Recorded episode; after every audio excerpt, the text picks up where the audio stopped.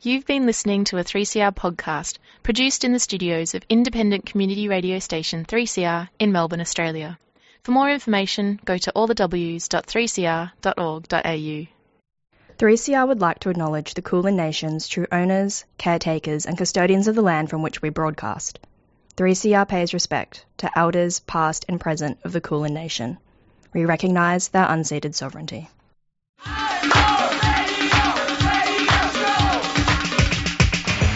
3CR Breakfast. Oh yeah. Alternative news, analysis and current affairs. Monday to Friday, 7am till 8.30am. Only double. Clap your hands.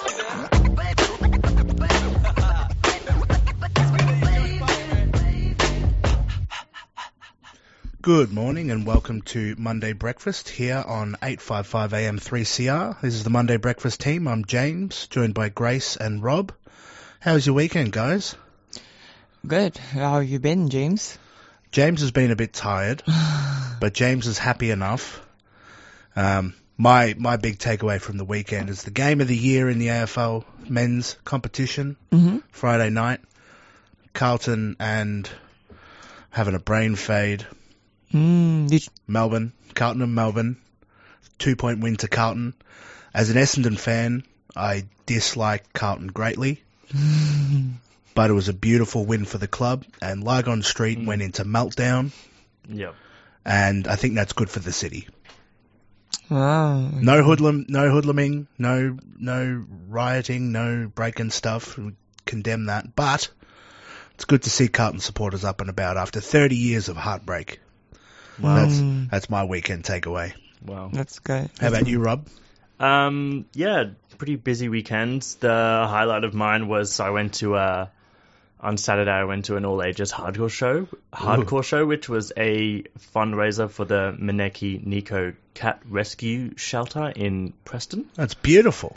Um, yeah, really, really beautiful time. Um, Terminal Sleep was the headliner, female female fronted hardcore band from Melbourne. Um, and yeah, just stacked lineup, really cool time, really great to see. Um, it was at the the Gasometer Ah, the Gasometer? Yeah. uh, Gasso. in in just just down the street actually, and yeah, it was just a beautiful day for a gig, and yeah, really cool to see all ages hardcore like slowly coming back after. What does hardcore mean? It's short for hardcore punk. Hardcore punk. Oh, yeah, gotcha. yeah. So like, I guess like the, I don't know, really, maybe the like a extreme end of punk music before it starts to almost almost become metal. Yeah, right. Intense. I think that could be wrong, but uh, at least that's how I view it. So, yeah, really, really cool gig, um, and great to have a good cause behind it. Punk punk scene is thriving, Mm-hmm. coming back. Thriving, yeah. Good. Um, good to have an all ages show after you know so many years of not having them. Yeah. That's amazing. Yeah. How about you, Grace? Um, I did rotations yesterday for 3CR here. It's uh, my first time presenting alone, actually. Well I haven't done. done that Wow. before, so I was actually very nervous because, yeah, one one is because of sh- it was a show I haven't done before, and I didn't really I didn't get to actually practice anything with it, so I just went with my guts and just listening back to the old shows to see how it's usually done, and yeah, it was. It was fun though. It was very fun. I'm glad that I get to put out songs that I love listening to, and also just giving a mix of like songs I've never heard of before and I got to just know of. So yeah, it was fun. it was a fun stuff. Yeah, great. But other than that, I was just working as usual. I think it's a I think it's like a daily weekend kind of thing for me to work. Now it's just something I have to do. Kind of can't avoid it. Work, yeah. work, or study work, or both. Ah, both. Oh. Yeah, because my because um obviously I'm graduating very very soon in about two months. It's crazy. Wow. So assignments are piling up already. It's not too bad to be honest. I guess compared to my other semesters, because I've taken my workload off a lot um since coming here. Mm. So I mean I only have three subjects left. So realistically, it's not too bad for me in a moment. So yeah, I think it's going well. I You're just almost there. yeah, and I'm just enjoying myself and try to be as happy as possible. Yeah. Enjoy the ride. Yes, that's why. That's Enjoy why the ride. We've got a pretty big show coming up for, for all the listeners out there in listening land today. hmm Four interviews in total today. A little bit longer Mm. form, so good for a long cup of tea. Mm. Make it extra hot. Uh, first up, we've got a really great interview from a couple of weeks ago on the show Think Again, which we'd heard prior to this show, but from a few weeks ago. And that was when Jacques Boulet interviewed Lucinda Holdforth on her new book called 21st Century Virtues, How They Are Failing Our Democracy, which is a really sexy title for someone who likes political science. And it talks a lot about vulnerability and that sort of fad in in thinking about ourselves and our identity and our virtues, and then the Mm. flip coin of vulnerability or resilience, hmm flip side, and how they've kind of become a bit trivialized. Very interesting. So we got that coming up, and then what do we have, Rob? Um, I have uh, an interview which which uh, aired on Thursday breakfast with uh, Professor Katerina Teaiwa and Ron Bantes, which they sorry Rae Bantes, my mistake. To and they're discussing the colonial history of phosphate mining on Banabin and the fight by Banabans for reparations and an end to extraction. Wow. Yeah, that'll be good. yeah, it's a super interesting discussion. That'll be great. Then next up, Grace. Yep. So next up will be me speaking to M. Reedman, who is a writer from Burlow, Australia. They're also an editor and ceramicist, and we're going to be discussing on how does storytelling and knowledge transfer better help protect trans people. Yeah, fantastic. Yes. Important. Going to be looking at that. It's interesting stuff. And then Rob. Yeah, I have an interview with uh, Tara Suamba, um, who is a lawyer from Q Plus Law, Q Plus Law, which is um, a free and safe peer-led legal service for LGBTQIA plus people across the state, which has just opened up at the Victorian Pride Centre. So we're going to Mm. be going into, you know, how they can help people and you know legal issues for queer people across the state. Fantastic. That's great. Mm. So before we jump into all those, we'll jump into a few news headlines to start off. Grace, would you like to go first? Yep. So first up, uh, First, Na- First Nations teens have rise up as pie buddies as uh, cultural mentors to younger Indigenous students. So one of them is 12-year-old Bejai Kani, who is part of this program that's going to be mentoring young, young students from and they are from Wauchope High School on the new on the New South Wales mid north coast, and basically they are te- they are teaching like a cultural education kind of thing at the local primary schools. They, and what they will be doing is where these students will be attending Beechwood and Huntingdon, Huntingdon primary schools on alternating weeks to facilitate different cultural activities. About 20% of Wauchope's high school students are indigenous, according to their school's late, uh, latest annual report. Yep. So the aim was to help smaller smaller outlying primary schools with fewer opportunities for cultural education, and at the same time as develop, developing the primary schools uh, leadership skills at the same time. Oh, that's great. Yep. Sorry, just yep. And that, that's for the first headlines. The second one is Australia's first Indigenous rugby league player, Lionel Lionel Morgan, has died at age 85. The former win Winger played three tests for Australia and 12 games for Queensland. He was also a player and coach for Wynnum Manly in the Brisbane competition. ARL Commission Chairman Peter V'landys says Morgan was a trailblazer like Arthur Beetson and Johnathan Thurston. Ah, great. Rest in peace. Yep. And yeah, that's all for me. Great work. Uh, my my news headlines from about a week ago now, but uh, on the first revamped Monday breakfast, we interviewed an interview with a fellow named Neil Parra, who was planning at that stage to walk a thousand kilometres from Ballarat to Sydney to grant uh, in the plight to grant permanent residency for himself and other people who sought asylum here in Australia, who had no right to work, no right to study, um, and Neil Parra has been granted um, permanent residency uh, since embarking on that walk, and he's finished it, and he's been granted permanent residency, which is really nice to see. Um, so he, him, his wife, and his three daughters uh, live in Ballarat, and now they're able to work and study and pursue their dreams, and they're very happy to contribute to Australia. And it was assessed on an individual basis, so there's everyone else in that predicament still up in limbo, but a little glimmer of hope and a nice news story. So there's that one. Just I just want to add on again, sorry, in regards to the first headlines I mentioned, the cultural program that the Indigenous primary school students have been doing are in regards on how to throw traditional spears, and so they're just wanting to pass on this local culture to the next generation. So yeah, that's one of the that's basically the whole program the young students are doing and help and helping to mentor the younger Indigenous students. Mm, super important. Yep. Any from you, Rob? Yeah, I have um, some analysis by the federal government, um, which has revealed it would cost as much as 387, 387 billion dollars to replace Australia's retiring coal power stations with nuclear power. The figure uh, is a projected cost of replacing the output of closing coal stations with small modular react- reactors and is based on um, a proposition from the coalition, coalition originally. Um, so this works out to be twenty-five thousand dollars from every single taxpayer across the country. How do you feel about nuclear, Rob?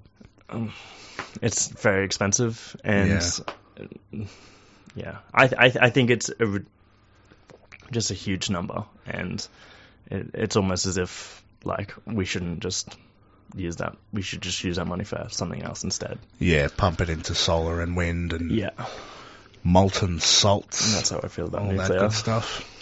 Yeah, I'm not a fan of nuclear personally, but Yeah. we'll see how we go. Yeah, I just thought it, it was a big figure, and then I saw, um, Mm, you know, twenty five thousand dollars per taxpayer is that's a lot of money. it's a lot of money just to. It's like doing a university degree or something, just like that overnight. Off you go. We've got it to your nuclear energy now. More risk.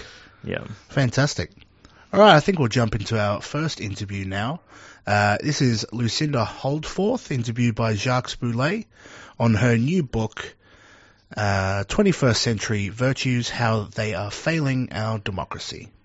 Lucinda, you trace the origin of a new set of 21st century virtues to the much followed Brené Brown, who loves the power of vulnerability.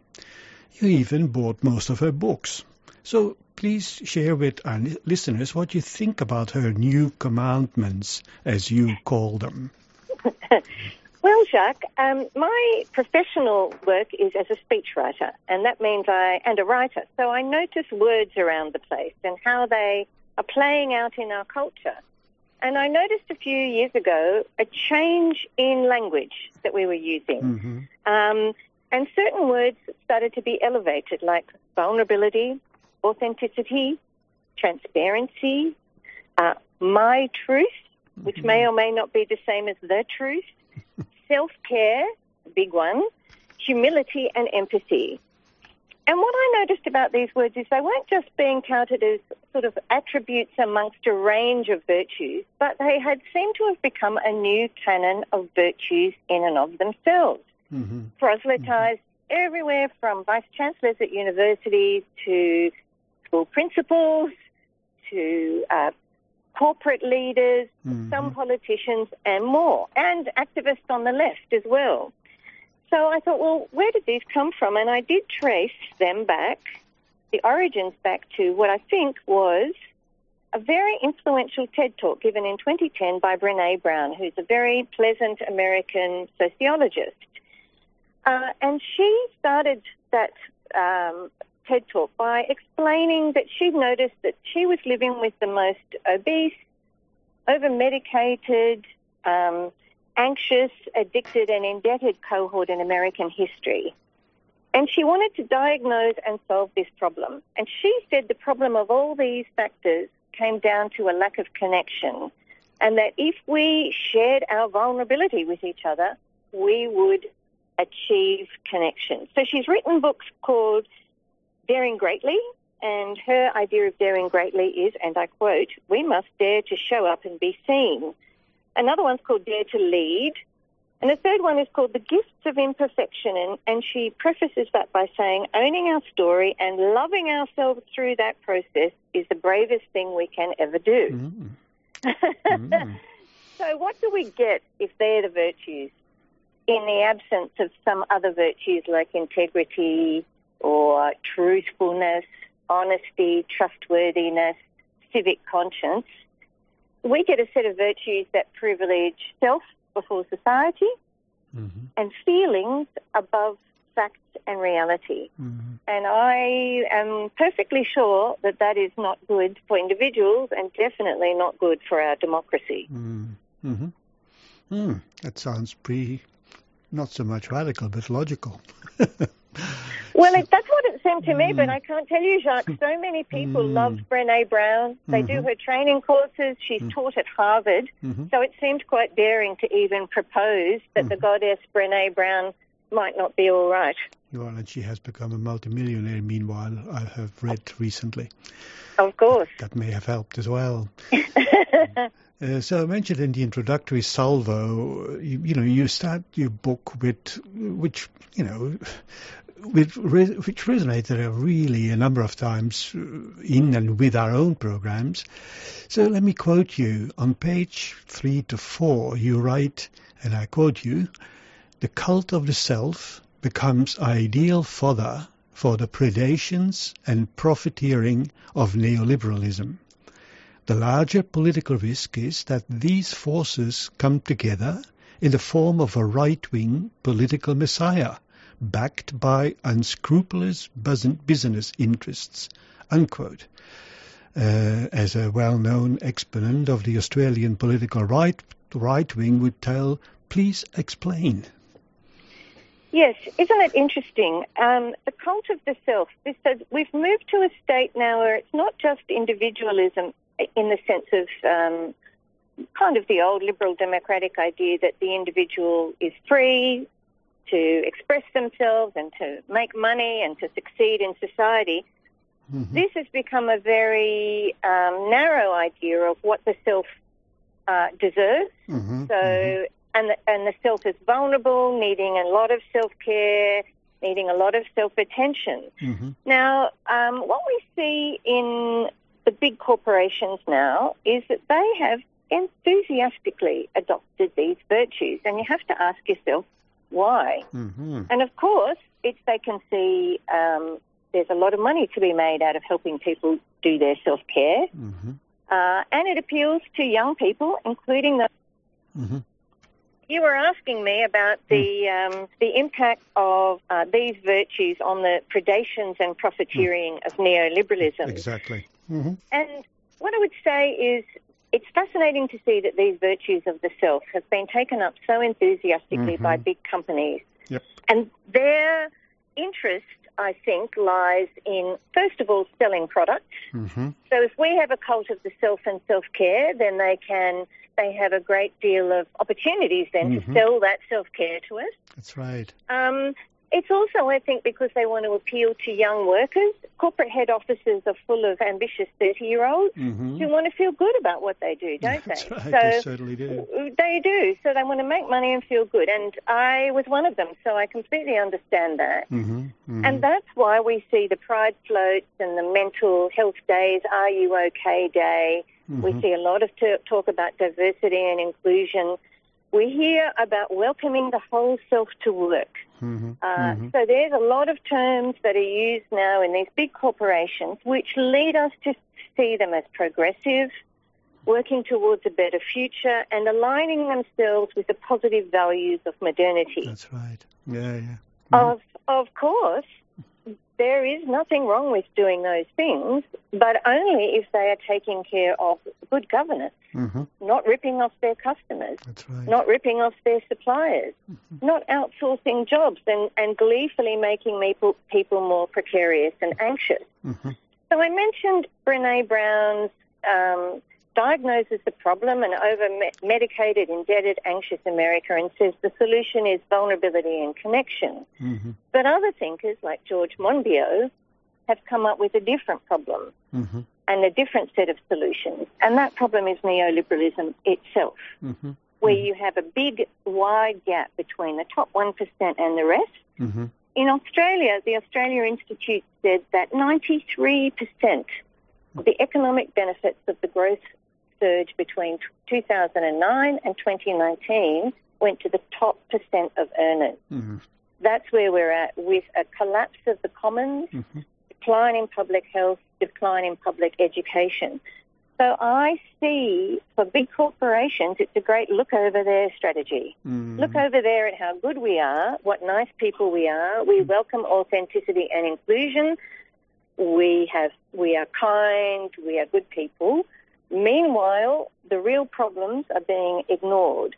Um, and I don't think it's a coincidence that when the Labor government came into power in Canberra, the first thing they had to do was set up an ICAC. And the second thing that happened was a Royal Commission discovered immensely terrible corruption in the robo debt inquiry. Exactly. Yeah.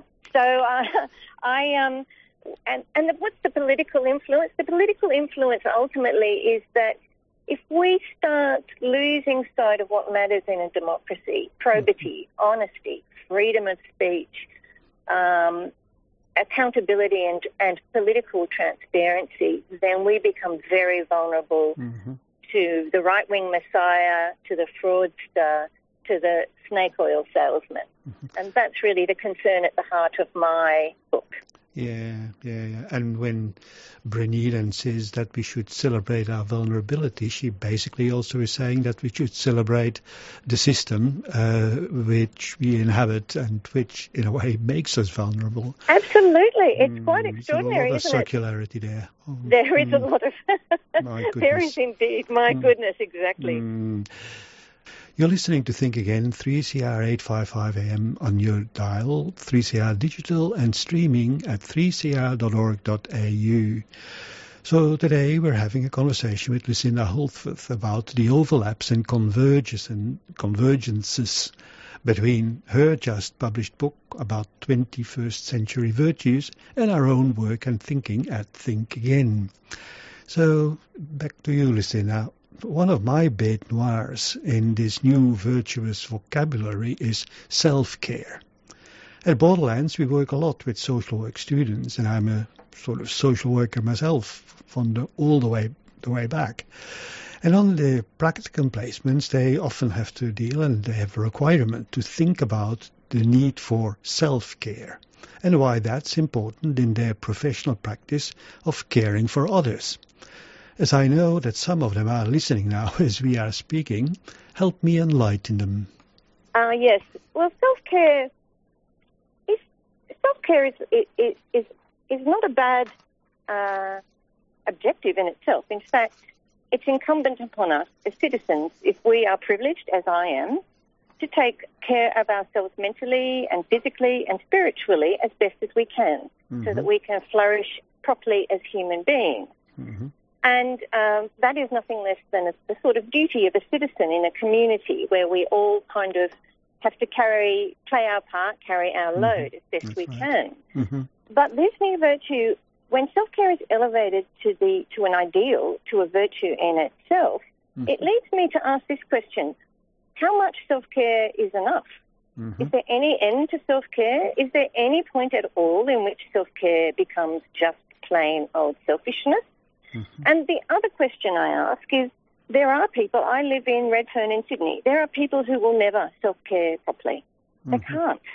They have their life circumstances, their physical health, their economic circumstances mean that they will often e- engage in extremely counterproductive behaviours. Mm-hmm. So I've spent time in hospitals and around hospitals, and there's always some old guy sitting out in a wheelchair, scraggy, with some kind of mask over his face, who has a cigarette in his right hand. Now that is a doctor's nightmare. Mm. In in an era where you say that virtue relies on self care, then that guy just is automatically consigned to the unvirtue column, Exactly. and it in, it, it gives it gives health practitioners and others a right to, um, well, I don't know whether I would say look down on them, but certainly mentally consign them to the other column. And I don't want to live in that society. I think it's uh, I think it's wrong. hmm hmm I would totally agree with you, particularly also as a sociologist, which Bernice seems to be. It's a very strange kind of sociology, I must say. Uh, So- yeah, um, look, and uh, perhaps you know she has other thoughts on these things, and that those sort of initial ideas got so taken up. I can't speak for her, of course, No. Um, but I can speak for myself and what what I see. And I, you know, I don't want to to tell people what to think. I just want to ask people to think about these things. hmm that's right. So we have done a few recent programs on class and its relevance in present-day capitalist society, and I really like your take on the personal labels which now are being used to identify yourself. Could you again enlighten us a bit more about that? Well, this is a really interesting development in the culture, isn't it? Um, When I was growing up, class was still an issue. I knew what class I was in. I was in the kind of lower middle class. I had an aspirational mother, and class still mattered. We all knew what class meant. Mm-hmm. And it meant that if you were uh, in the working class or even an underclass, you were you were disadvantaged, and that that disadvantage would travel with you through life Mm-hmm. Now we've seen there's been a lot of good progress in understanding the sort of barriers to progress that people face and what what some call intersectional barriers. So you might be from a working class family that's also a migrant family. You might be a person of color, um, and and these things do compound. There's no question about that. Mm-hmm. Mm-hmm. Um, and I can see the positives of people interested in identifying, you know, speaking proudly. There's a sort of movement to say, I'm proud of who I am. I'm proud I'm queer. I'm I'm a proud person of colour. I understand. I can I can sympathise with that position. Um, but in the long run, I, I feel that we must move past that and we mustn't lose sight of that class is still the major source of socioeconomic disadvantage. And it's the most practical way politically to look at finding solutions. If you are looking at the broad realms of class and what to do, then you know you have to invest in a public health system and most importantly, a public education system. There's no getting around that. So someone can call themselves uh, labels, and that is yet again a personal choice and a sort of personal perspective on your position in the world. But most of us live in a world of greater or lesser advantage. Mm-hmm. And politically and for social change, we must not lose sight of that. Mm-hmm. Mm-hmm. I can. I think I really would agree with quite a bit of that, and that uh, whilst it is all very confusing, the way in which we want to honor people's understanding of themselves and their place in uh, in real life, daily, institutionally, and on a global scale, it is really important to look at those really strong common. Uh, reasons or underlying kind of forces which keep us in our place, so to speak. Absolutely, yes, Mm. and yeah, and I and I, you know, I was taken by um, the the phrase from a philosopher Soren Kierkegaard, which he said Mhm. when he said, "When you label me, you negate me." hmm So history is full of occasions That's where right. people have been labelled, and the labelling is then an argument for oppression, Mhm. for exclusion, for rejection. Mhm. And those who know history, know about the Second World War, know what happened to the Jewish people Mhm. who were actually forcibly labelled Yes. tattoos, That's right. uh, can understand. It, it can be understood why you would take a very cautious look at this idea of labelling as in itself an overwhelmingly good thing. Mm, Yes, I would agree.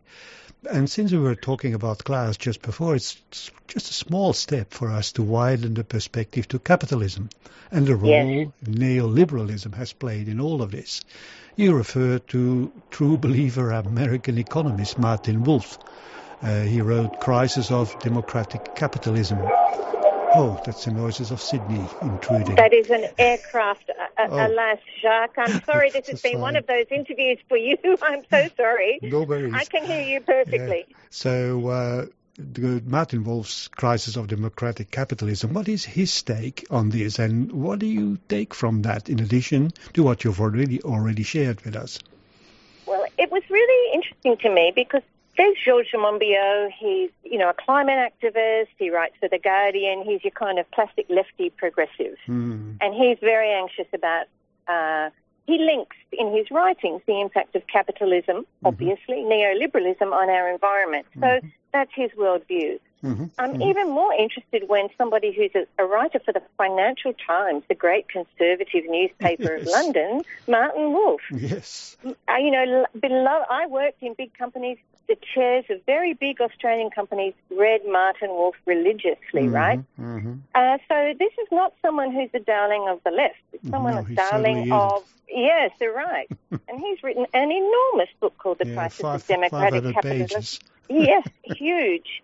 And his fundamental point is that um, that this sort of illiberalism that has crept in, uh, it's it's fundam- it's where we where we have gotten to in our society in in uh, uh, uh, just trying to remember his exact phrase, but he basically said that neoliberalism, that's right, he called it laissez-faire capitalism, which is, you know, the same term, different language.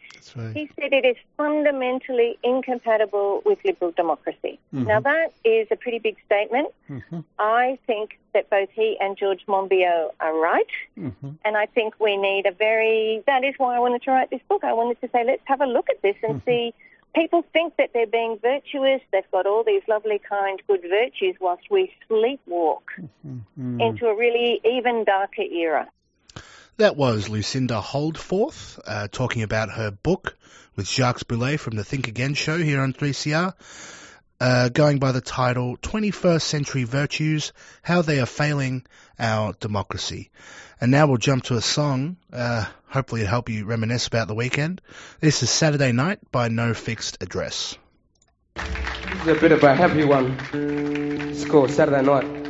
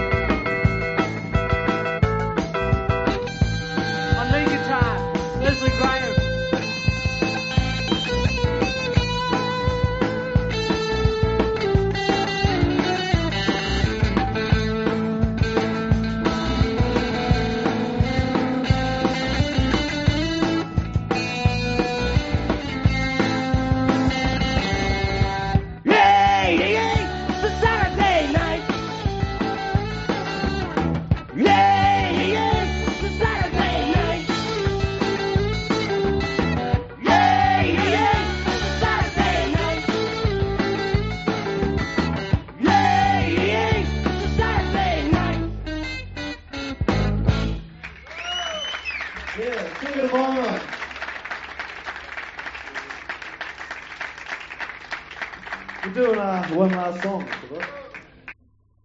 Welcome back to Monday Breakfast on 3CR 855 AM. That was Saturday Night by No Fixed Address. Now we're going to move to play an interview from Thursday's breakfast show.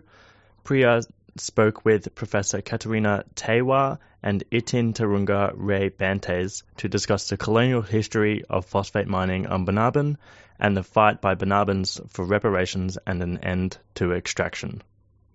Just to start off, I'll get both of you to, to introduce yourselves in your own voices uh, so listeners know who's speaking. So, Katerina, do you want to go first and then Rae?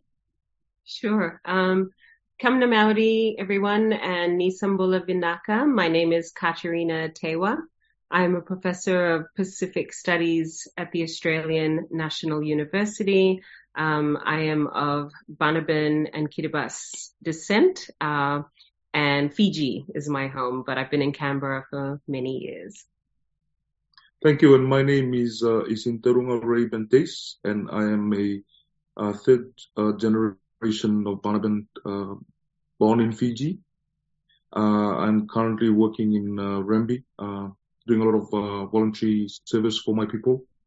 Uh, this is my third year, and uh, yeah, Yeah, wonderful. Um, really appreciate being able to speak with you both because I know that um, between you there is a real wealth of knowledge both about um, you know the historical side of climate colonialism and of displacement, but also around activism and organizing an international fora uh, for you know climate justice and for basically the self determination of Banabans. So.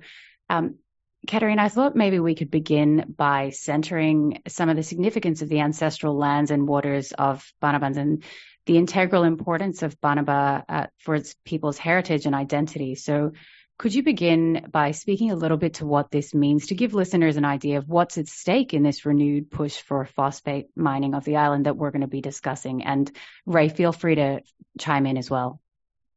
Yeah, absolutely. Um, so, um, I have been studying the history of Banaba, which is in the central Pacific, which is now uh, what is known as Kiribati, um, for about 25 years. Um, and I I began doing this research because as a Banaban living in Fiji, part of a minority community, I wasn't quite sure who we were and where we came from and how we ended up being one of, you know, a few minority communities in Fiji. And so through the course of my research, both, both at the master's level, the PhD level, and then later as an academic, I started to understand um, the impact of eight decades of phosphate mining on Banaba, uh, but also began to understand it as a, a place uh, that was very sacred and very important to the Banaban people who are now spread across the islands of, of Rambi, you know, mainly on Rambi, but then also um, caretakers living on Banaba and then uh, a, a Banaban diaspora that spreads across Fiji, Australia, Aotearoa, New Zealand, the United States, and elsewhere. And even though uh, there's, we need to take a proper census, but there's probably around 7,000 of us in total, people who can claim to be of, of, of Banaban descent. We come from an island that is only six square kilometers, so one of the smallest islands you could imagine in the Pacific, but something that was so incredibly significant to um, the British Empire uh, in in the Pacific. And Banabans had been living on Banaba for thousands of years, almost 3,000 years, if not longer. Um, and it's a it's a pretty limited environment in terms of flora and fauna, um, and quite dry weather where there would be periodic droughts, and it was quite a challenging environment. But in spite of that, Banabans created this amazing, thriving, relatively peaceful culture that existed in the center of the Pacific and had kinship and links to uh, its closest neighbor, which is Nauru, which is another maybe better known phosphate island, um, and then also to islands uh, in the Gil- in the Gilbert Islands, which is now uh, a part of Kiribati, um, the Marshall Islands, Kosrae, Tuvalu, and other islands. But because Banaba is quite it's relatively isolated and far away from others. Um, they developed a really interesting, thriving culture that was this combination of fishing um, and a connection to the ocean around it because there isn't much of a reef around Banaba. It's sort of like you walk to the edge and then boom, you're in the deep ocean. So they developed all of this amazing fishing techniques. And then it was a historically a nesting place for birds. So because it's one of the few islands where if you're flying across the ocean, you need a place to rest. Banaba was one of those places. And that's actually why there's so much rich phosphate on that island because bird droppings combined with like this marine uh, calcium phosphate base, which was also consisted of dead marine life, which fused together with the guano that was coming from the birds and created an incredibly rich phosphate island. The whole entire island is made out of phosphate, and it turns out it's quite high grade phosphate. But Banabans understood that they belong to the rock. That is what the name Banaba means, that, that they were people of the rock. And in their um, oral traditions, the rock actually comes from the sky. So you have like land that comes from the sky and land that comes from the sea and fuses together. So scientists will say, oh, it comes, you know, this comes from bird droppings from the sky. And Banabans will be like, well, we already know that from our oral um, traditions and our, uh, our origin stories. And so Banabans were people of the rock, you know, they had an amazing culture, but they were left alone because no one, you know, who came across Banaba tried to claim it for uh, colonial empires until the phosphate was discovered, and then it became the center of an entire um, industry pretty much overnight. Mm. And it was Australians, New Zealanders, and British um, investors and agricultural fertilizer interests that came very hungrily looking for that phosphate, and then the rest is history um, I suppose. Yeah. Uh, Rae, did you want to add anything uh, to that about the significance of Banaba as a as a place and as a center of heritage and identity? Yeah, and I can uh, speak to you know the experience of a young person who's not been to Banaba, because uh, we are third generations of Banabans. So it was my great grand uh, grandmother and granddad that you know uh, that arrived in Fiji. So I'd be the fourth great grandparents dead. I'm the fourth, yeah, yes. fourth generation. Yeah. So as a young person who's not been to Banaba, but I've heard so much about Banaba through oral traditions because our ancestors and our people commemorate uh, and remember, uh, you know, the first arrival of our people on Rambi Island on 15 December 1945. And I grew up uh, I grew up, uh, you know, learning our history through uh, the stories that our elders shared during the commemoration. And every time uh, someone talks about Banaba, I get really hurt about what happened. And uh, which is why, for me as a young person, it's very important to uh, do as much as we can to ensure that you know the source of our identity, culture, heritage remains and remains untouched because of any further exploration and uh, you know uh, extraction. Uh, because we've learned about what the 80 years of mining um, are caused to our island, and any further you know reminding of the island means that whatever was left is maybe less than 30 percent. I mean, we're, we're really struggling as young people uh, to ensure that you know our, our home island remains untouched. But yet we have a lot of aspiration to also one day uh, you know visit uh, Banaba to make that connection. Yeah, I mean, I think that is such a important perspective to bring into this as well, because Rae, as you've spoken to, there has been this forced displacement of Banabans, um, you know, from what Katerina has described as, you know, people uh, making a sense of place and a sense of home and interpreting the world uh, from this space that was created out of, you know, more than human relations uh, from the sea and from the sky and um, understanding the sense of place there, but having that be so severely disrupted through the the phosphate phosphate mining industry. So, um, Katerina, you know, as well as being part of the community of Banabans uh, forced to make a home on Rambi Island after colonial displacement due to phosphate mining, as you've mentioned, you spent a significant amount of time dedicating your scholarship to critically analyzing these processes. And you touched on this a little bit in your first response, but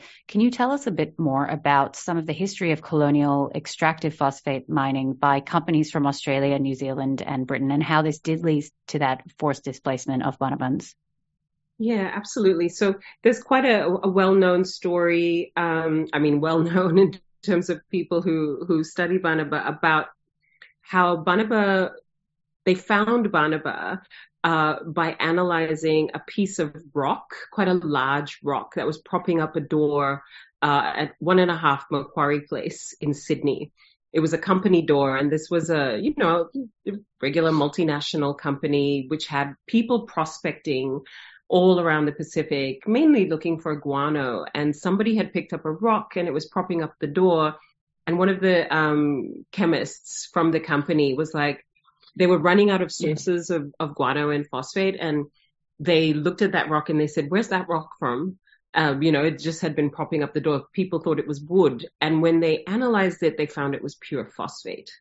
And so they discovered very quickly that that rock was from Nauru and Nauru was German territory at the time. So they looked on a map and they went, what's the closest thing? And they found, they were like, amazing, this similar geological formation, 200, you know, kilometers or so from Nauru. And they like the archives are terrible. They're like, get your guns, get on the boats, and make a beeline for the island. Make sure you have your gun just in case the natives are stroppy. I mean, you can't make this stuff up. It's straight out of the colonial playbook. And so when they arrive on Banaba, just like every other island in the Pacific, except for maybe the ones who are, you know, savvy with the number of visitors who come, people were welcomed. People were hosted. You know, Banaba was on one of those islands where they had very good protocols and approaches for hosting visitors and looking after them and feeding them. And these guys, when they arrived, they they didn't sit down and have a chat. Like they just went straight for the rocks and started like trying to work out chemically if this was going to be something valuable. And I've read all the letters, all the company correspondence, and there's no way to sugarcoat it. As soon as they knew what was on that island, they were like, how do we get rid of these people? They were like, they gotta go. This whole thing is made out of phosphate. So, you know, no discussion of people and belonging to land and home and the fact that villages were all over the island, which meant if you were going to dig, you're going to have to dig under people's homes, burial grounds. You know, Banabans bury their ancestors next to their homes. Um, the whole place was you know, over 2,000 years of, of life as well as all the plants and animals and everything else. So there was this very consistent, like, how do we get rid of them? We got to get rid of them and then plant the British flag because it did not belong to anyone and they just made it up on the spot. They created a law out of nothing, you know, had a piece of paper, got some men to put an X on it and, and went from there. Um, so, and it's, you know, kind of well documented, like this process. The other interesting thing is that women had a much more, had more of a voice and more of a presence and more of a leadership on Banaba. And they erased that immediately. Any other genders they didn't want to deal with, they just, the white men wanted to deal with the native men and they wanted to cut a deal. Um, so it really messed up a lot of gender relations that existed on the Ban- on Banaba before that, where everyone not only did they have a voice, but Banaba is unusual in that every single person on Banaba, regardless of age, had access to land. Every single person, so a baby, a child, had access to land and had land that they, that they could call their own, which was marked by coconut trees. So the trees were as important as the land and the rocks. You had to have the trees because that was would, would show you the boundaries of each. And it wasn't like property, property in the, you know, in the Western sense, but it was quite this beautiful, fluid sense of, of kinship and relations and exchanges that was based on land and access to land. Um, we're not trying to romanticize it, but it functioned really well socially, economically, politically, um, etc. So the the mining didn't just you know like they used dynamite they blasted holes in the land they started digging it up. There was like rocks going out full speed but it changed the whole system of land tenure which was actually very very critical to people's sense of efficacy and agency and self-determination. Like when you talk about indigeneity and people talk about indig- indigeneity being based in land in relations to place Banabans have a one to one ratio, you know, like a one to one relationship with their lands. And so uh, the miners were like, ah, we got to get rid of this stuff. This is too hard. There's like children lining up here, you know, for us to get leases from them to access their land. They didn't want to deal with children. They didn't want to deal with, you know, they wanted a king. They were like, where's your king? Let's, let's have the king and the king can sign off on everything.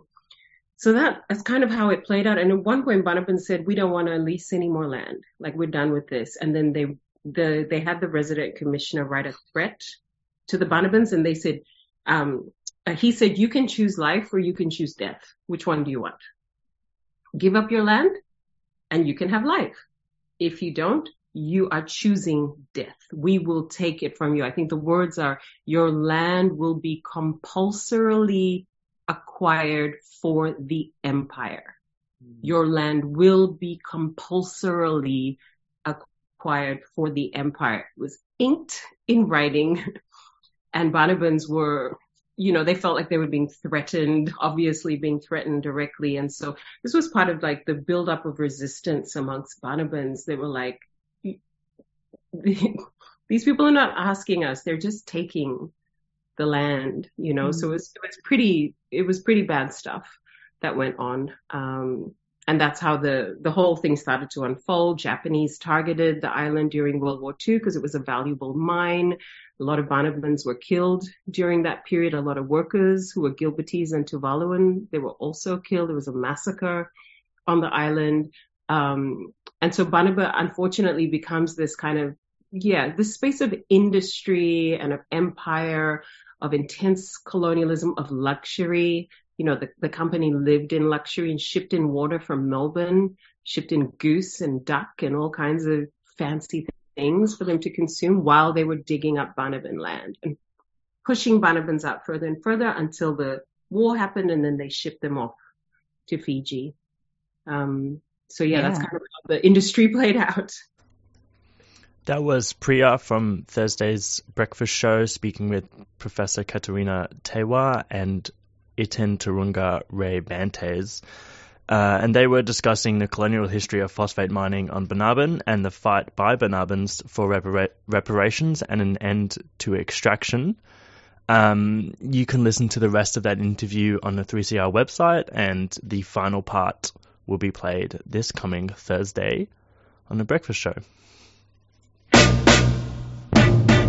You might have heard about the Community Radio Plus app, but it's only when you start using it that you'll wonder how you lived without it. You can listen to us wherever you are at home, work, driving, On public transport, gardening, protesting, or even in the bath. Just search Community Radio Plus wherever you get your apps.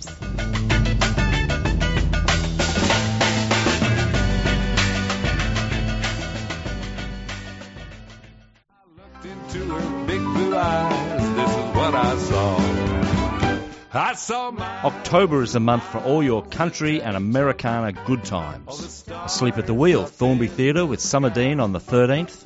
Melissa Carper, Brunswick Ballroom on the 16th.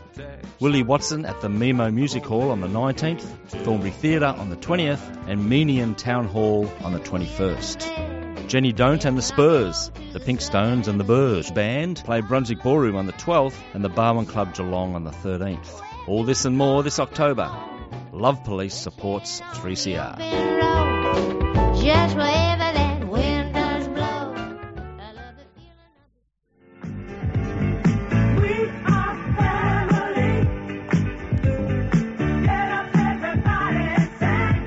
Trans Family is a not for profit organization providing a peer support group for loved ones, including parents, siblings, extended family, and friends of a trans and gender diverse person. Trans Family runs discussion groups in person and online. We offer a safe space to share your experiences, ask any questions regarding your situation, and provide peer support. We are especially keen to hear from loved ones in regional and rural Victoria. Donations to Trans Family are tax deductible.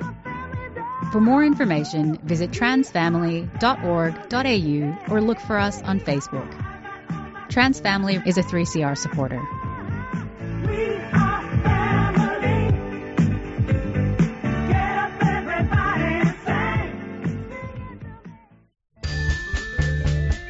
3CR is about community and we welcome your participation at the station. 3CR is open to a wide diversity of volunteers and is a great way to connect with Melbourne's activist community. Have you ever thought about volunteering, doing a reception shift, getting a program on air, training in radio skills, or contributing to one of the station's committees? There are many ways to be involved at 3CR. To find out more, go to 3cr.org.au and get in touch.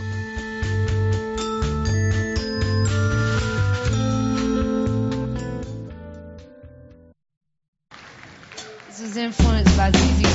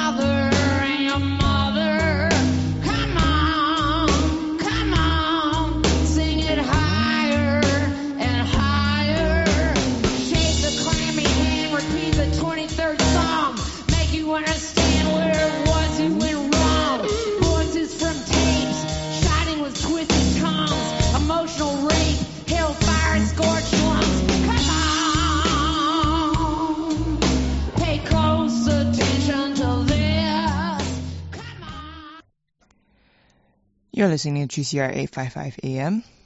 Annie McLoughlin from Solidarity Breakfast. We, we go into a conversation with Annie McLoughlin from Solidarity Breakfast, speaking with Tania de Jong about Driftwood the musical. The story follows the lives of renowned Austrian-Australian sculptor Karl Duldig and his artist-inventor partner Slava Horowitz Duldig. Set in pre-war Vienna, Slava's ingenious invention of the foldable umbrella sparks an incredible chain of events, miraculously escaping the Holocaust and rebuilt their careers as artists in Melbourne. This story was adapted for the stage and is based on the original memoir by Eva de Jong Duldig. Let's tune in. Is this a uh, a new production for Australia? Yes. Where uh, can you tell us about how uh, it uh, it came about this production at this time? Yes. Um, so we started. So mum, my mother Eva de Jong Duldig launched her memoir in 2017, and as a result of that, uh, I read the book, and I was completely blown away by our family's story. I mean, I knew some of the story, but I had no idea of the extent of the sacrifices, the losses, um, the way that art had helped my grandparents to survive and restart their lives in Australia in spite of the terrible trauma that they went through. And I read the book and I just thought, wow, wouldn't this be amazing to, to be on stage or on film? And then because I'm an opera singer and a musician, I thought, well, I love musical theatre. And so I immediately contacted my friend Anthony Barnhill, who's the most exceptionally talented composer and musician and pianist, and he started composing some songs for the show. And of course, now he's written the majority of the lyrics as well. And then we um, had COVID, and then that sort of delayed the production. We did a first run of the show last year, but it was entirely different to what it is now. And we commissioned Jane Bodie originally to write an original play, which was called Driftwood, and then Gary Abrahams, our director, has adapted Jane's play further and directed this this new version of Driftwood the musical. Yeah, it's quite amazing. The uh, for a person, uh, the the level of musical um, mastery in this particular production is quite uh, gobsmacking. The not just the uh, the singers who who are on stage for all the time and do an enormous amount of singing. I mean, you guys must go into training. I, I was so impressed. oh, well, we're training all the time. You know, the the more that you perform and and you know tread the boards, uh, the more that you can keep your skills you know, um, maintain and improve your skills all the time because, you know, we're working with an extraordinary group, extraordinary cast, including Anton Berezin as Carl, Bridget Costello is playing the role of Eva, Michaela Burger as Rella, and uh, Nelson Gardner playing various roles. And of course, I'm playing the role of my inspirational grandmother who invented the foldable umbrella. And we're working with an extraordinary creative team. So we're constantly refining and developing our skills and working out what is the best way to tell this story. And as our director says, it's like creating a sculpture. You know, you start with a block of wood and then you chisel away at it and you keep on working on the work to make it better and better.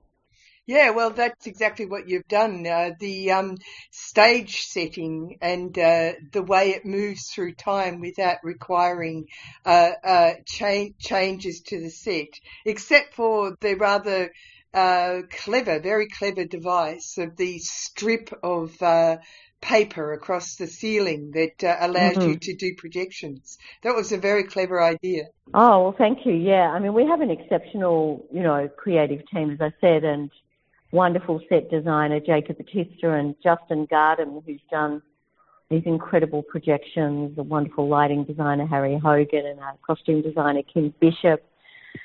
Uh, just it's a it's a dream team, you know, to work with these people and create a work of this substance and this originality, an Australian story, a true Australian story of real depth.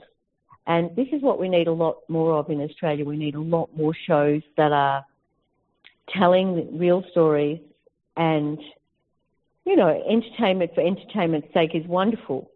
You know, who can take anything away from wonderful shows that, you know, are from overseas and that are glorious and have huge big budgets like Phantom of the Opera, for example. But there's a, there's a real place for us to make these sorts of works and then take them to the world and show people, you know, the depth of community and resilience and survival that underpins most people who live in Australia who are migrants. You know, this is a true migrant story.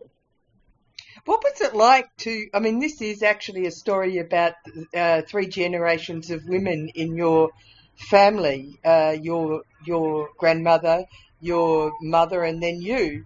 Um, it, and it's interwoven together, isn't it? it it's quite a, an extraordinary. It must be quite an emotional experience for you. Yeah, I mean, it really is. I mean, I'm wearing my grandmother's earrings in the show, and I mean, she was an inspirational person. I mean, the the not only was she an incredible inventor of the umbrella, the foldable umbrella in Vienna in 1929, but she also invented and designed furniture and other things. And she was a wonderful sculptor and artist as well as my grandfather was. And she lost a lot of her creative impulse after going through so much trauma and so much uncertainty. I mean, the show is called Driftwood because our family, my grandparents felt like they were like a piece of driftwood being tossed into the ocean to then land on a shore only to be swept out again, never really knowing where home was going to be for a number of years. And that was very destabilizing for her, and she couldn't create work for, for many years, whereas my grandfather was really able to, his work was like his escape and it was how he was able to always see salvation to get through everything. So it took my grandmother a long time to then come back to her work, but luckily she did and she was able to create some more incredible works in her lifetime. But of course, the level of losses that my family experienced on all sides of our family. My, of course, my grandparents lost the majority of their families. You know, parents, brothers, sisters. You know, it's so tragic. Um, you know, even on my dad's side too, though we're not covering that story. That's a whole other musical, I think. well, you know, it's funny because I'm not a great fan of musicals in a sense. I, I find them a bit tiresome because they seem to, uh, you know, there's a single idea and then they repeat the single idea over and over. But of course, that's a rather a, sh- a shallow way of looking at it. And I was um, really quite uh, taken by the. Uh, depth of the musicality, the music itself, because it's very evocative. And I was also really um, taken by the different voices and the mastery within those voices. And I was also really taken by the cleverness of the stage staging, the uh, the director's uh, approach to movement Oh, yes. across stage. Very clever. Yeah, well, it's an amazing journey because the show covers three generations and three continents. And to create that with a single set is, well, it's not really because he, he's able to use his extraordinary creative imagination to create multiple different scenarios quite brilliantly. And uh, yeah, Gary Abrahams is an absolute genius, and uh, we're very lucky to be working with him. Yeah, yeah, I think so too. And uh, also the uh, place. Um, and like you said, you know, it's all very well to have the ma- a major uh, theatre like the Princess showing the Phantom of the Opera, but it's a fa- fabulous uh, chapel on chapel is such an intimate uh, place to be working. Oh, it certainly is. It's, it's lovely, and that's you know, we could have put this show in a larger theatre, but we really feel like some of the people in the audience last night, and certainly last season as well, describe it as stepping on a train with us and being on that journey, and they just cannot get off until they find out what happened.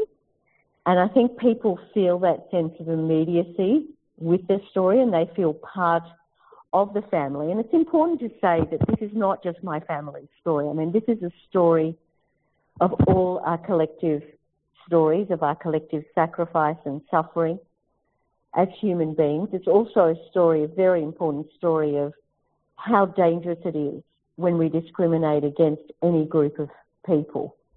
And that has always led to atrocities throughout human history. And it's so important that we do never discriminate, that we speak out, that we never remain silent, silent, sorry, in the face of any type of discrimination. Well, it plays till uh, March 20 here, and then it moves on to Sydney, doesn't it? Yes, that's right. yeah, very exciting. Yeah, it's very exciting.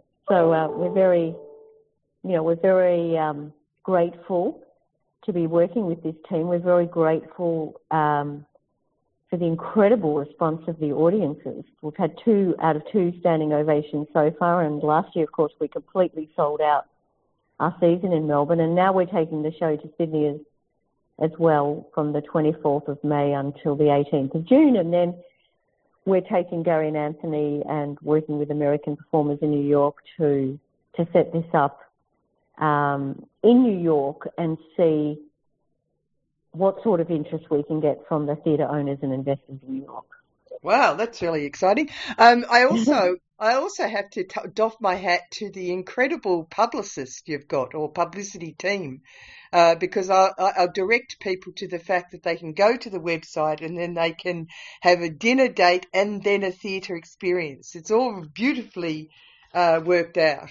it is. It's so nice. Well, no, that's my my work. oh well, you Uh, are a master. no, no, just not just me, but my work with my my wonderful team too, and the Chapel Street precinct. It's so nice to have you know four restaurants, really good restaurants, who are helping promote this, and they're providing beautiful dinner packages, and you know particularly some beautiful ones like Borscht, Vodka and Cheese, the Polish restaurant, which provided dumplings last night at our opening, and it's just beautiful having that support from the community. Yeah. Thank you very much for talking to me. No, that's a pleasure. And please, everyone, go to driftwoodthemusical.com.au and book your tickets before they sell out. And that was Annie McLoughlin from Solidarity Breakfast chatting with Tania de Jong, who plays her grandmother in Driftwood the Musical, a local true account of remarkable people surviving through art upon arrival in Australia from war-torn Europe.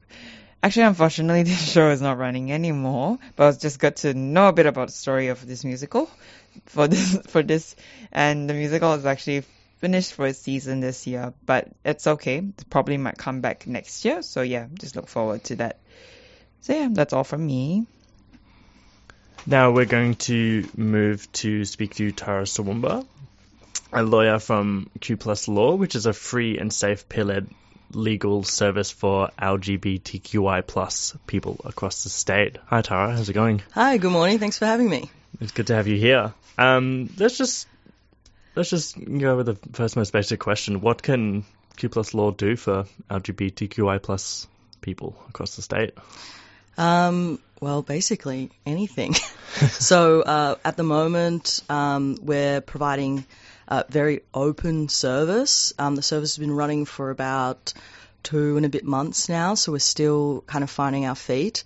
Um, it's community led, uh, so part of that is well, we need to work out what the legal demand is from the community. Um, so we're not turning anyone away uh, with any type of problem. Um, the service itself is a generalist service, so we'll do anything from sort of family law, um, family violence law, through to tenancy issues, um, employment law. Um, the only thing we don't really have eyes on is immigration law but we're still working with some service partners to try and make um, some safe referrals. So if someone comes to our service with an immigration issue, we can try and um, refer them to a service that is uh, queer inclusive and queer friendly. So yeah, that was a really long answer to a short question, but um, if you're queer and you think you may have a legal problem, um, come and knock on our door and have a chat with us, and then we will take the next steps from there. Awesome. Um, and you, and you mentioned that Plus Law is, you know, pretty new and just setting up. I wanted to ask how it sort of came about. Yeah, so for a while now, I think a bunch of community legal uh, centres had um, sort of queer services, and I think uh, after a while it just became apparent that the demand was more than what you know one or two people at different community legal centres could handle. Um, so as part of their, uh, I think it was like a queer inclusion project, the Vic government um, announced that it would be uh, funding a queer specific legal service. Um, so Fitzroy Legal Service uh, won the tender to create Q Plus Law, um, and then that's sort of what came with our inception. And uh, yeah, we've been running for a little while now. Mm, mm, sure. Um, I was wondering if you can just sort of paint a picture of what it was like. Um, I'm a queer person, but I've never had to, luckily, had to like navigate my way through the legal system. Can you just Mm. paint a picture of what it, what it's generally like, or what you're hearing about what it's like for LGBTQIA plus people to access the legal system across the state? Yeah, well, uh, queer people are the least likely um, to engage in any type of legal services. Uh, so I think there's an apprehension in the community um, that probably comes from a variety of different things. I would sort of speculate that um, when you're queer, you tend to not really trust or enjoy institutions, especially ones that have impacted you negatively for so many years. Um, so, in creating like a, a safe entry level point for people to access justice, we're hoping that people will come, make contact with us, and then we can start to assist them from there. So, um, I think at the moment, a lot of queer people they don't really want to educate someone about basic. Um, blocks of their identity. Uh, going through a legal issue is one of the most stressful things anyone can do in their life. Uh, so if you have um, domestic violence is a great example. If you're experiencing domestic violence, it's a very complicated, um, I guess, emotional experience for most people. The last thing you want to do is talk to a lawyer who doesn't understand that you're queer Yeah. and might not understand that you're, um, you know, different genders or you use different pronouns. So then you've got this added trauma Mm. of somebody saying, oh, you know, but you're a man, your partner's a man, is that your brother? A lot of confusion. Yep. So I think um, having a lawyer who just understands off the bat exactly what's going on with you and, and what your dynamic might be like just means that you don't have that additional hurdle of, well, is this going to be a really awkward conversation with a lawyer? Yeah, right. And I guess going on from that, um, you know, not it's not only lawyers that you know perpetuate this you know, gender binary and use such like gendered language, but it's also the actual writing of the law and policy itself. I I guess I just wanted to ask how you how Q Plus Law helps people navigate that. Yeah, so that one's a little bit more complicated. Um, you're correct. I think a lot of laws were written from a heteronormative perspective. I think they're getting better and they're trying to include, um, I guess, less uh, nuclear families. Um, like, so there's been some amendments to the, the Family Law Act, which has um, included sort of specific situations where if you're a lesbian couple, for example, um, and you've conceived via uh, IVF, um, you're now your parental rights are now protected under the Family Law Act.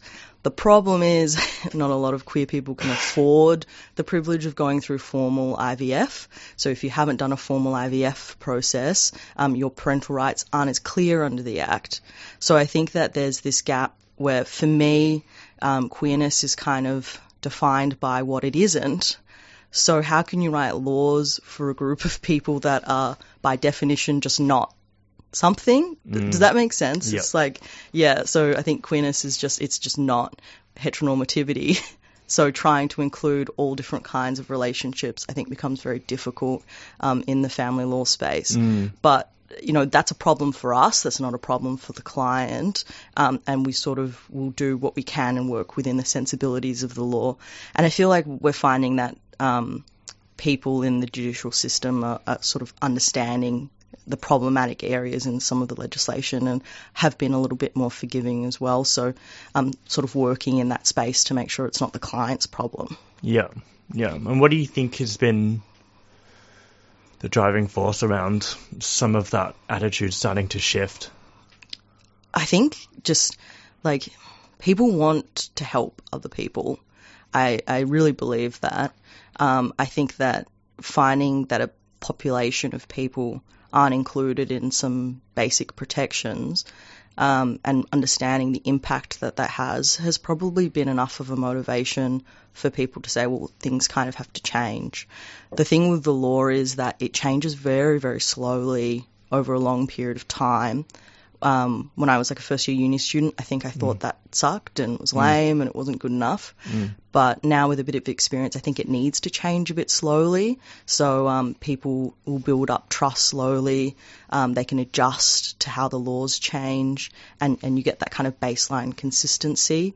So yeah, I, it is frustrating. I'm not going to sit here and Mm. say it's not frustrating, but I Mm. think it is getting better, and this is a step that we've seen towards sort of heading in that right place. Yeah, that's great. Um, I wanted to also just ask about family violence issues. Do you think law and policy has kind of managed to wrap its head around queer people in respect to family violence issues? I think it's getting better in family violence generally too. So um, maybe the last sort of like five to ten years, they've taken it much more seriously. Um, and then you are seeing that flow and effect to queer relationships. You still have some barriers, you know, like um, if one partner is maybe physically larger and seen as like more masculine or stereotypically powerful, they might still have the same prejudices where, you know, they Mm. it's not easy to see that person as an affected family member, for example, but the space is changing overall. Um, so I think there are some improvements. Things could always be better, but um, I guess that's why you come to a service where you can advocate for, um, well, we can advocate for your rights. And if you are the affected family member in a family violence situation, we'll always take that seriously, regardless of Mm. you know how you present or what the relationship dynamic is. Um, yeah, I think from the outside, people can make all kinds of assessments of a relationship, but the only people that know what a relationship is like are the two people in it. Yeah, sure. And do you get it? Do you get a lot of, I guess, like when you're actually in a courtroom with, you know, like say, like a judge, for example, do you, do they, I don't know, seem kind of perplexed or kind of confused about what is happening? No, no, I think that the magistrates that I've been fortunate enough to appear in front of who do family violence um, are very gentle. Mm. Um, it's just, you know, to get to that space where a relationship has escalated, for lack of a better word, um, into where you're needing protection orders in court, um, I think people understanding how emotionally intense that would be, Mm. um, and also how vulnerable the other person is too. So my experience with family violence has, has been pr- pretty gentle. Um, there's some court support workers. Not all of them are queer facing, but you know, if um, we can make referrals to like uh, Queer Space is one of our um, sort of stakeholder uh, relationship Mm. um, and they provide counselling, so we can provide that extra support. Mm. But no, I think people um, people take family violence very seriously now, which they I don't think they did sort of ten years ago. Um, and yeah, the attitudes have definitely shifted. I feel Mm. like we, we know a lot more about that space now. Yeah, fantastic. Um, can you just also talk more about who else you partner with? Say, if you know, like a client needs more support in one area, who else do you refer people to? Yeah, so we have um, some like sort of private firms that we're kind of working with at the moment um, who can assist with. A good example is um, if you're going through a separation and there's a financial settlement. Um, that's not usually the type of work a community legal centre will undertake, uh, but we could refer you to um, like private partners that we know, um, and then you can get that assistance sort of that way. Um, so yeah, it really depends on what the Mm. the person has come with. So discrimination is a good example. If um, we assess a discrimination issue and it's potentially not a legal issue, but you need some counselling and support, then we'd make a referral to Queer Space um, or uh, Q Life or something like that. Um, then that service will contact the client so they're not having to run around and try and find help Yeah. in the time where they're maybe most vulnerable and need the most support. Um, so that's the type of service that we'd supply in that kind of situation. Yeah, awesome. That's really beautiful. Um, I just wanted to ask one final question. Yeah. Um, this one's just a little bit more personal. I just wanted to ask what it sort of means to you to be working in a, you know, like a a legal service like Q Plus Law. Uh, yeah. I think it means a lot. Like as a um, when I was going through law school, I knew I wanted to help people, but I was also one of the only like visibly queer people in my degree, so I didn't really know where I fit in the institution and what type of Mm. work I wanted to do. Um, when the opportunity came up to work in a space like this, like why wouldn't I take it? You know, I get to work with um, members of my community who are vulnerable and going through stuff. I get to feel connected to community in a really um, important way. Sorry, it, It's it's, it's it means, yeah, it means a lot to me. Um, and it's like I've never worked at a workplace where I haven't been like misgendered or um, yeah, everyone's queer. It's really easy to talk to my coworkers. We're a small team of six, and we're all really really close.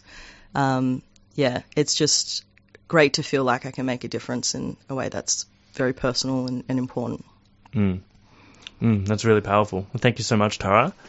Um, that's Tara Suamba from Q Plus Law, which, uh, as I said before, is a free and safe peer-led legal service for LGBTQIA plus people across the state. Um, you can find them at the Victorian Pride Centre in St Kilda, or you can always just call them up or reach them online. Yeah, so we've got a number if um, you want to give us a call. It's zero three nine nine six eight one zero zero two. Um, if you Google Q Plus Law, it'll come up with all of our email addresses and stuff. I won't um, say all of the numbers and digits on, on here. Perfect. Thank you so much, Tara. Thank you.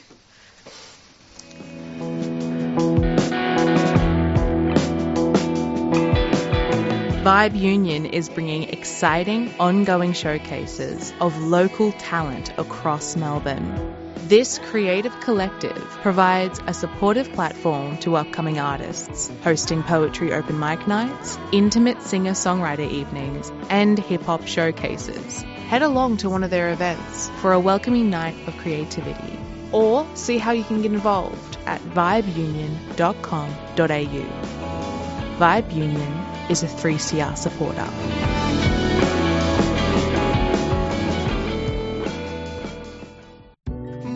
Wildlife Victoria is a non-profit emergency response service committed to assisting wildlife in need across Victoria.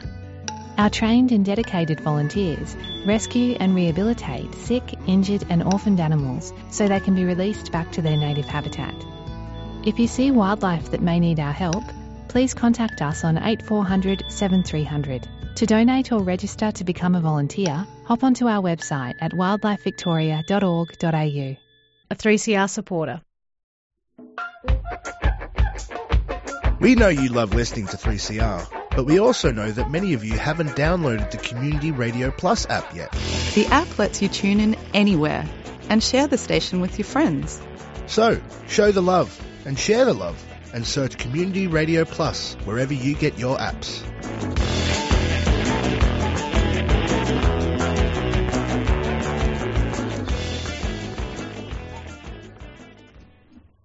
You're listening to 3CR 855 PM and we are done and for the show for today for breakfast. How are we all feeling? Good. Good. Smash that last interview, Rob. Yeah, well done. Thank you. Thank you. That It was was a really powerful Rob. interview. Yes, it really was. And what are you going to be doing for the rest of the week? For me, I have no plans. How good does that sound? It's okay. I, I can do whatever I want within reason. So Well, we open, open skies. Mm. How about you, Rob? Yeah, pretty much the same. No plans. I am looking forward to this little bout of heat that we're having. I'm looking forward to that leaving. I think it's meant to just drop on Wednesday. It's meant to like go to, you know, actual normal spring weather for Yeah, September. But it was quite warm the past few days. It just, but it just suddenly got a bit chilly yesterday Yeah. night and this morning. But it's been pretty warm, and I just hope Mm. it continues. To be honest, because I don't want Yeah. to be having to bring out a jacket in the morning when I just want to come out in tops. Yeah. Yesterday was a Yeah. belter of a day. Yeah. Yes, it was. It's it's good, but also very um, difficult working outside. Like it's nice when I'm not working, but when I am working, it's very sweaty. Mhm. Anyway, that's that's my week. Mm-hmm. How about you, guys? Mean, well, I've just going on with life, I guess, for the rest of the coming week. I definitely do have uh, stuff to do, but yeah, looking forward to that. I'm just gonna have fun with my friends as well. So, yeah. Beautiful. But no that, worries. yeah, so, but yeah, that's all for the show. Thank you everyone for tuning in. You're listening to 3CR 855 AM.